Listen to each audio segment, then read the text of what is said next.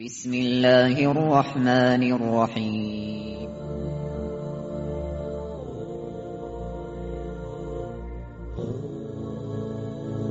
الرحمن العزيز الرحيم القوي السلام الكريم العظيم البصير العليم الحكيم الجميل.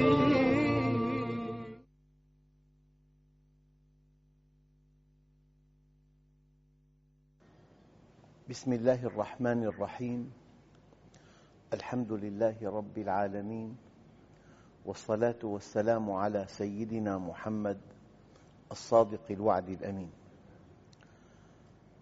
اللهم أخرجنا من ظلمات الجهل والوهم إلى أنوار المعرفة والعلم ومن وحول الشهوات إلى جنات القربات. أيها الإخوة الأكارم لا زلنا في اسم المنان.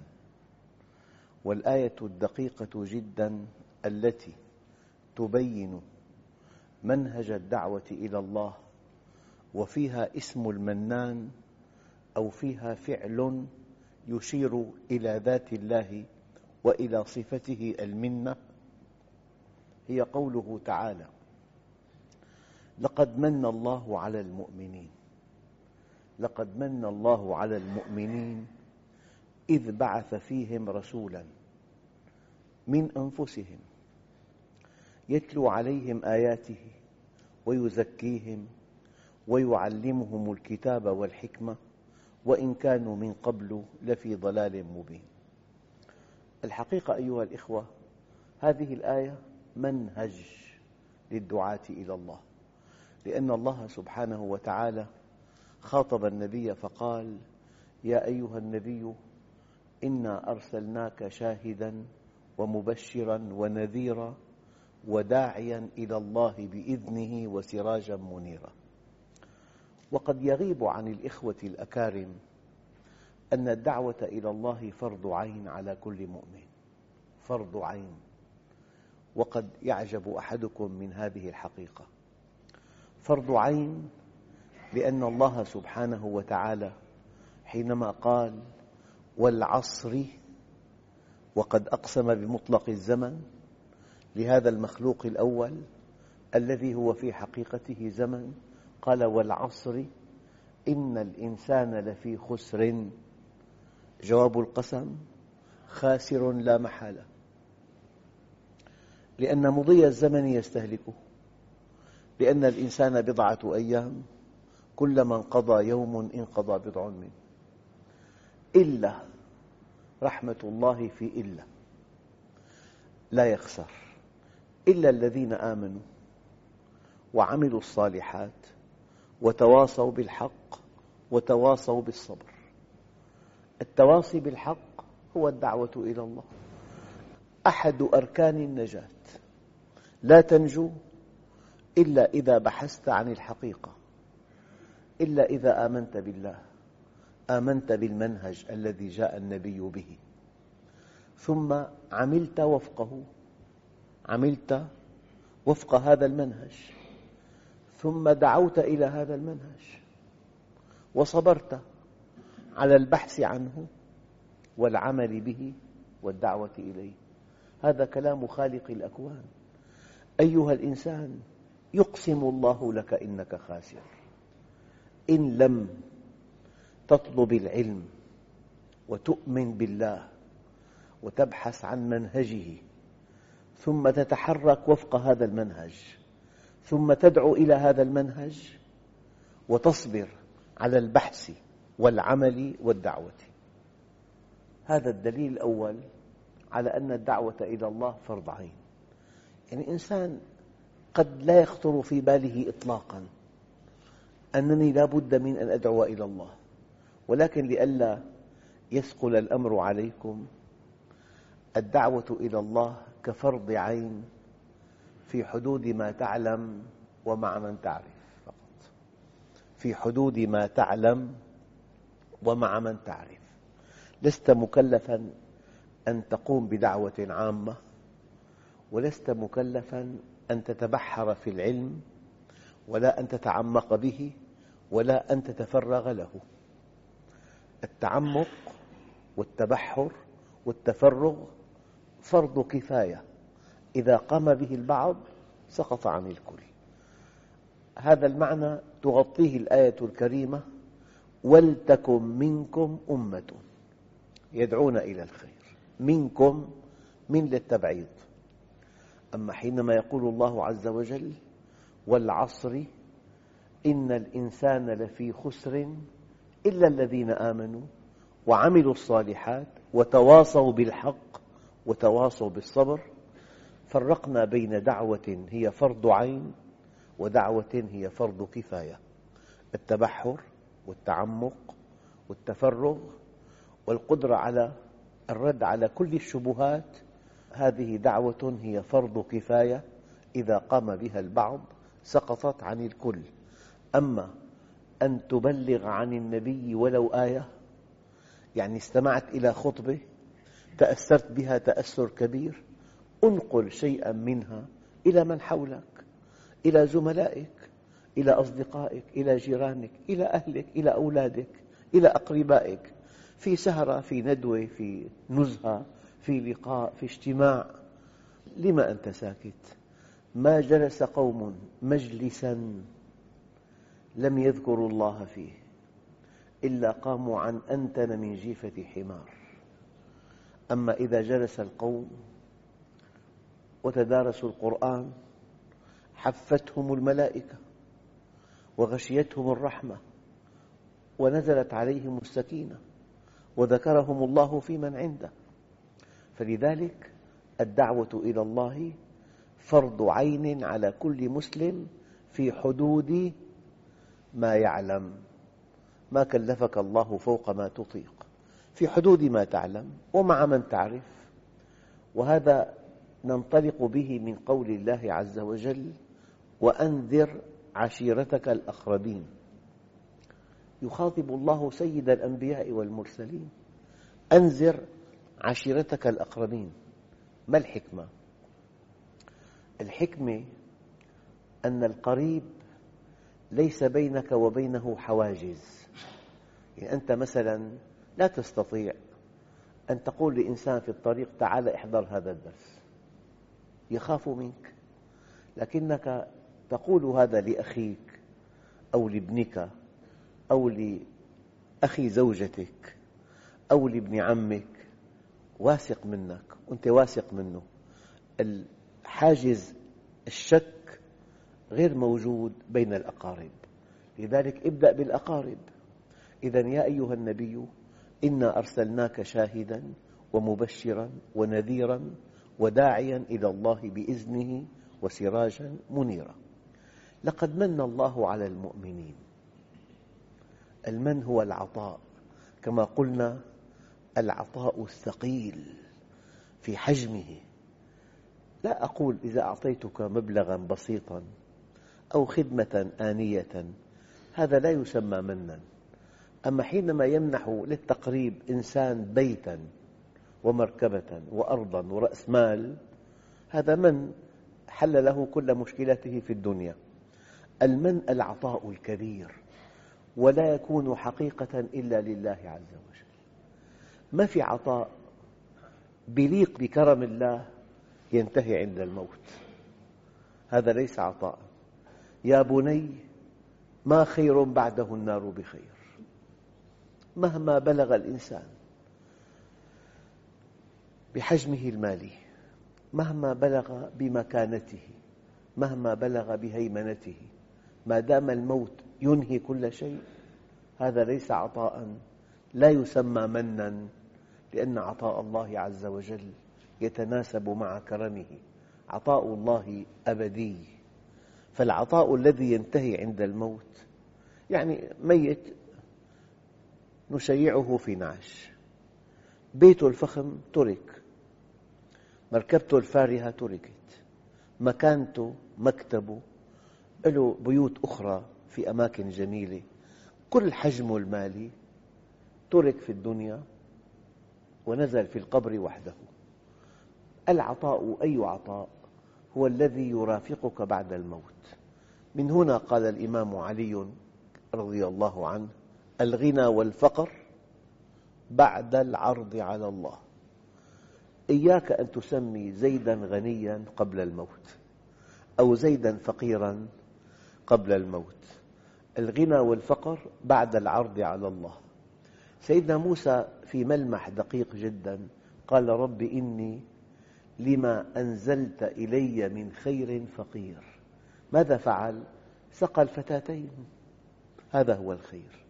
لذلك ورد أن النبي عليه الصلاة والسلام كان يمشي مع أصحابه أمام قبر فقال صاحب هذا القبر صاحب هذا القبر إلى ركعتين مما تحقرون من تنفلكم. خير له من كل دنياكم. إلى ركعتين مما تحقرون من تنفلكم خير له من كل دنياكم. في الدنيا شركات عملاقة ميزانياتها أكبر من ميزانيات دول. فأهم شيء أن عطاء الله الذي يليق بكرمه لا ينتهي عند الموت بل يبدأ بعد الموت. لذلك ومن يطع الله ورسوله فقد فاز فوزا عظيما. إله يقول فوز عظيم. كنت أقول دائما يعني طفل قال لك أنا معي مبلغ عظيم. أبوه مدرس يعني جمع 200 ليرة بالعيد. رآه مبلغا عظيما. لو أن إنسان آخر يعمل في البنتاغون قال أعددنا لهذه الحرب مبلغا عظيما. أنا بقدره 200 مليار دولار. كلمة عظيم نفسها. قالها طفل فقدرناها بمئتي ليرة وقالها مسؤول كبير في البنتاغون فقدرناها بمئتي مليار. فإذا قال ملك الملوك ومالك الملوك وعلمك ما لم تكن تعلم وكان فضل الله عليك عظيما. إذا كلمة عظيم تابعة للقائل. الطفل قدرنا هذه الكلمة بحجم والموظف الكبير في دولة عملاقة قدرناها بحجم. فإذا قال ملك الملوك ومالك الملوك وعلمك ما لم تكن تعلم وكان فضل الله عليك عظيما. فالمن العطاء الكبير العطاء الأبدي الذي لا ينتهي عند الموت. لذلك هذه الدنيا لو أنها تعدل عند الله جناح بعوضة ما سقى الكافر منها شربة ماء. لو أنها تعدل عند الله جناح بعوضة ما سقى الكافر منها شربة ماء. آه الآية الكريمة لقد من الله على المؤمنين إذ بعث فيهم رسولا من أنفسهم. من أنفسهم بشر. يشتهي ما تشتهي يتمنى ما تتمنى يحب ما تحب يكره ما يكره يغضب مما تغضب منه يرضى مما ترضى منه. هو بشر. ولولا أنه بشر لما كان قدوة لنا. لو كان النبي ملكا يا أخي أنت ملك نحن بشر. لا لا هو بشر. يشتهي المرأة يشتهي المال يشتهي الراحة يشتهي السلامة. لولا أن النبي بشر تجري عليه كل خصائص البشر لما كان سيد البشر. لولا أنه بشر تجري عليه كل خصائص البشر لما كان سيد البشر. لذلك النبي عليه الصلاة والسلام معصوم بمفرده وأمته معصومة بمجموعها. هو معصوم بمفرده وأمته معصومة بمجموعها. إذا لقد من الله على المؤمنين إذ بعث فيهم رسولا من أنفسهم. ماذا فعل هذا الرسول؟ هنا. يتلو عليهم آياته. يا ترى أي آيات؟ الآية العلامة الدليل. البرهان يتلو عليهم آياته في الأعم الأغلب الكونية لأنه ويعلمهم الكتابة الكتاب جاء بكلمة مستقلة. إذا الله عز وجل له آيات كونية وله آيات تكوينية. يعني عبادة التفكر كأن الناس قد غفلوا عنها. إن الله عز وجل حينما يقول إن في خلق السماوات والأرض واختلاف الليل والنهار لآيات لأولي الألباب الذين يذكرون الله قياما وقعودا وعلى جنوبهم ويتفكرون في خلق السماوات والأرض ربنا ما خلقت هذا باطلا سبحانك فقنا عذاب النار يتلو عليهم آياته والحقيقة الدقيقة أن الله سبحانه وتعالى حينما قال قل انظروا ماذا في السماوات والأرض. هذا أمر. الطامة الكبرى أن المسلمين في آخر أيامهم توهموا أن الإسلام عبادات شعائرية ليس غير. يصلي ويصوم ويحج ويؤدي زكاة ماله. مع أن الإسلام منهج تفصيلي كامل. هذا المنهج من أين نأخذه؟ نقول كل أمر في القرآن الكريم يقتضي الوجوب.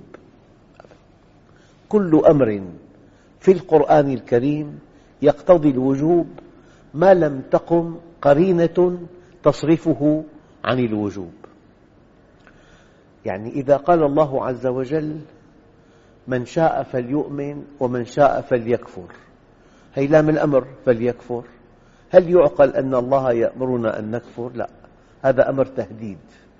أمر تهديد. وفي أمر إباحة. وكلوا واشربوا حتى يتبين لكم الخيط الأبيض من الخيط الأسود. وفي أمر ندب. وأنكحوا الأيام منكم. هذا أمر ندب.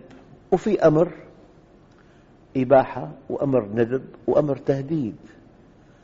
لكن إذا قال الله عز وجل أقيموا الصلاة هذا أمر يقتضي الوجوب. وأي أمر في القرآن الكريم يقتضي الوجوب. الآن هذا الأمر. قل انظروا ماذا في السماوات والأرض. أمر. هل نظرنا ما في السماوات والأرض؟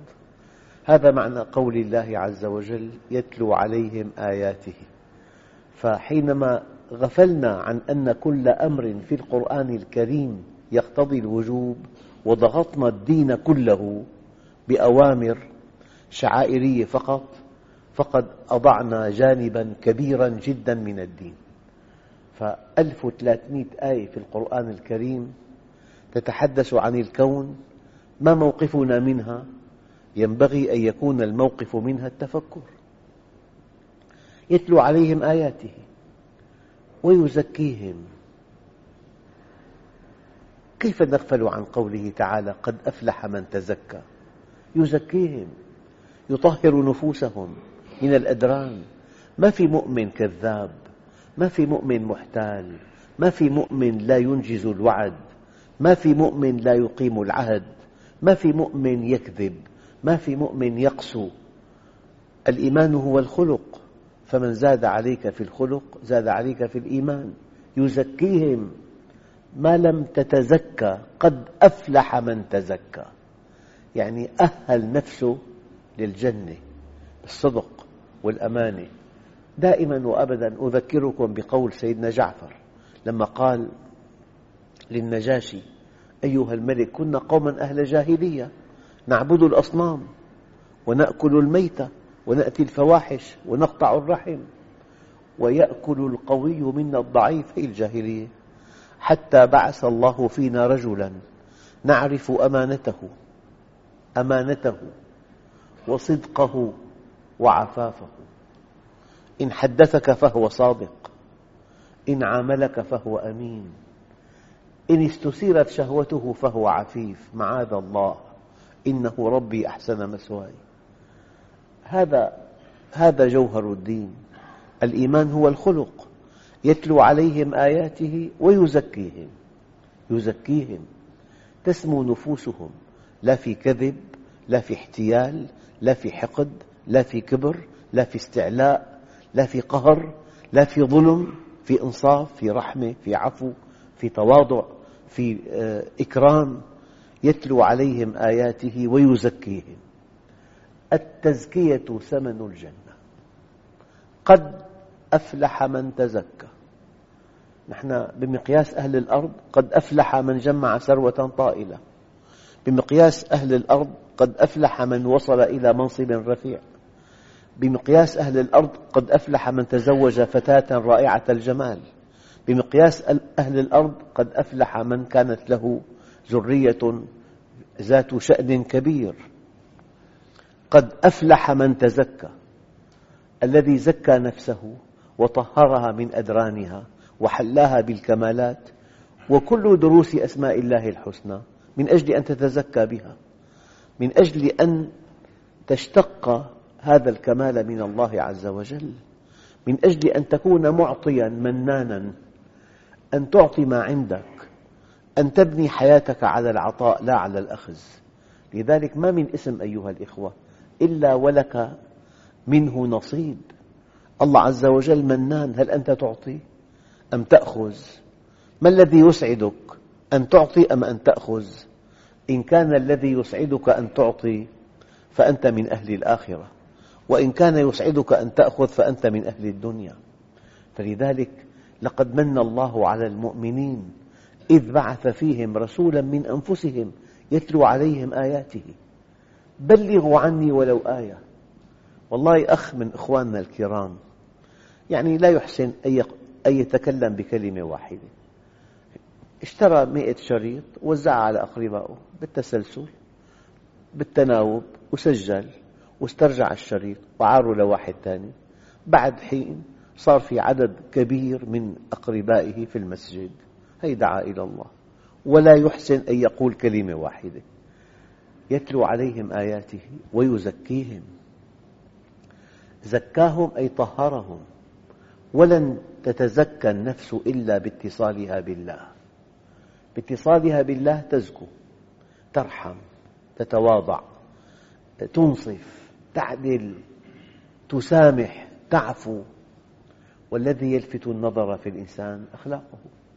أخلاقه العالية.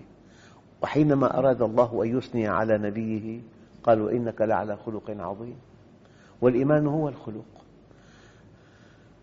الآن ويعلمهم الكتاب والحكمة. هذا المنهج. نحن لو سألنا أنفسنا ما فحوى دعوة الأنبياء؟ الله عز وجل يقول وما أرسلنا من رسول إلا نوحي إليه أنه لا إله إلا أنا فاعبدون. لا إله إلا أنا فاعبدون. يعني هذه الآية تؤكد فحوى دعوة الأنبياء جميعا. في عنا عقيدة وعنا سلوك عنا منطلقات نظرية إن صح التعبير وتطبيقات عملية. في عنا تصورات وعنا حركات. يتلو عليهم آياته ويزكيهم الآن ويعلمهم الكتاب والحكمة. بالكتاب في أحكام كلية وبالسنة في أحكام تفصيلية. الله عز وجل يقول أقيموا الصلاة وآتوا الزكاة. حكم كلي التفاصيل نصاب النقدين الذهب والفضة نصاب النباتات المزروعات نصاب الركاز نصاب الأنعام. النبي فصل. فالآيات القرآنية فيها أحكام كلية. والسنة النبوية فيها أحكام تفصيلية. لذلك لا يمكن إلا أن تجمع بين الكتاب والسنة. تركت فيكم شيئين ما إن تمسكتم بهما فلن تضلوا بعدي أبدا. كتاب الله وسنة رسوله. بالكتاب كليات بالسنة تفصيلات. لذلك ويعلمهم الكتاب والحكمة. الحكمة هنا السنة كما قال العلماء. وإن كانوا من قبل لفي ضلال مبين. يعني الإنسان حينما يسعى لهداية إنسان سعيا حسيسا سعي علمي لذلك أنا أقول من دعا إلى الله بمضمون سطحي بمضمون هزيل بمضمون متناقض بمضمون هوائي بالمنامات بالكرامات فقط. بالشطحات من دعا إلى الله بمضمون سطحي مضمون هزيل مضمون غير متماسك بمضمون غيبي بمضمون غير علمي بأسلوب غير علمي بأسلوب غير تربوي. قال من دعا إلى الله بهذا المضمون وبهذا الأسلوب. يا الله لا يعد المدعو عند الله مبلغا بهذه الطريقة. لا يعد المدعو عند الله مبلغا بهذه الطريقة. ويقع إثم تفلته على من دعاه بهذه الطريقة. فلذلك الدعوة إلى الله تحتاج إلى علم. ما كل عالم بداعية لكن كل داعية يجب أن يكون عالما. الدعوة يعني فيها براعة بعرض الأفكار بعرض الحقائق. أو لقد من الله على المؤمنين إذ بعث فيهم رسولا من أنفسهم يتلو عليهم آياته ويزكيهم ويعلمهم الكتاب والحكمة وإن كانوا من قبل لفي ضلال مبين. حينما خاطب الله الأنصار قال يا معشر الأنصار ألم تكونوا ضلالا فهداكم الله بي ألم تكونوا ضلالا فهداكم الله بي وأعظم عطاء على الإطلاق أن يمن الله عليك بالهدى. فمن زحزح عن النار وأدخل الجنة فقد فاز وما الحياة الدنيا إلا متاع الغرور. والحمد لله رب العالمين. بسم الله الرحمن الرحيم. الحمد لله رب العالمين. والصلاة والسلام على سيدنا محمد الصادق الوعد الأمين. اللهم أعطنا ولا تحرمنا أكرمنا ولا تهنا آثرنا ولا تؤثر علينا أرضنا وارض عنا. وصلى الله على سيدنا محمد النبي الأمي وعلى آله وصحبه وسلم والحمد لله رب العالمين الفاتحة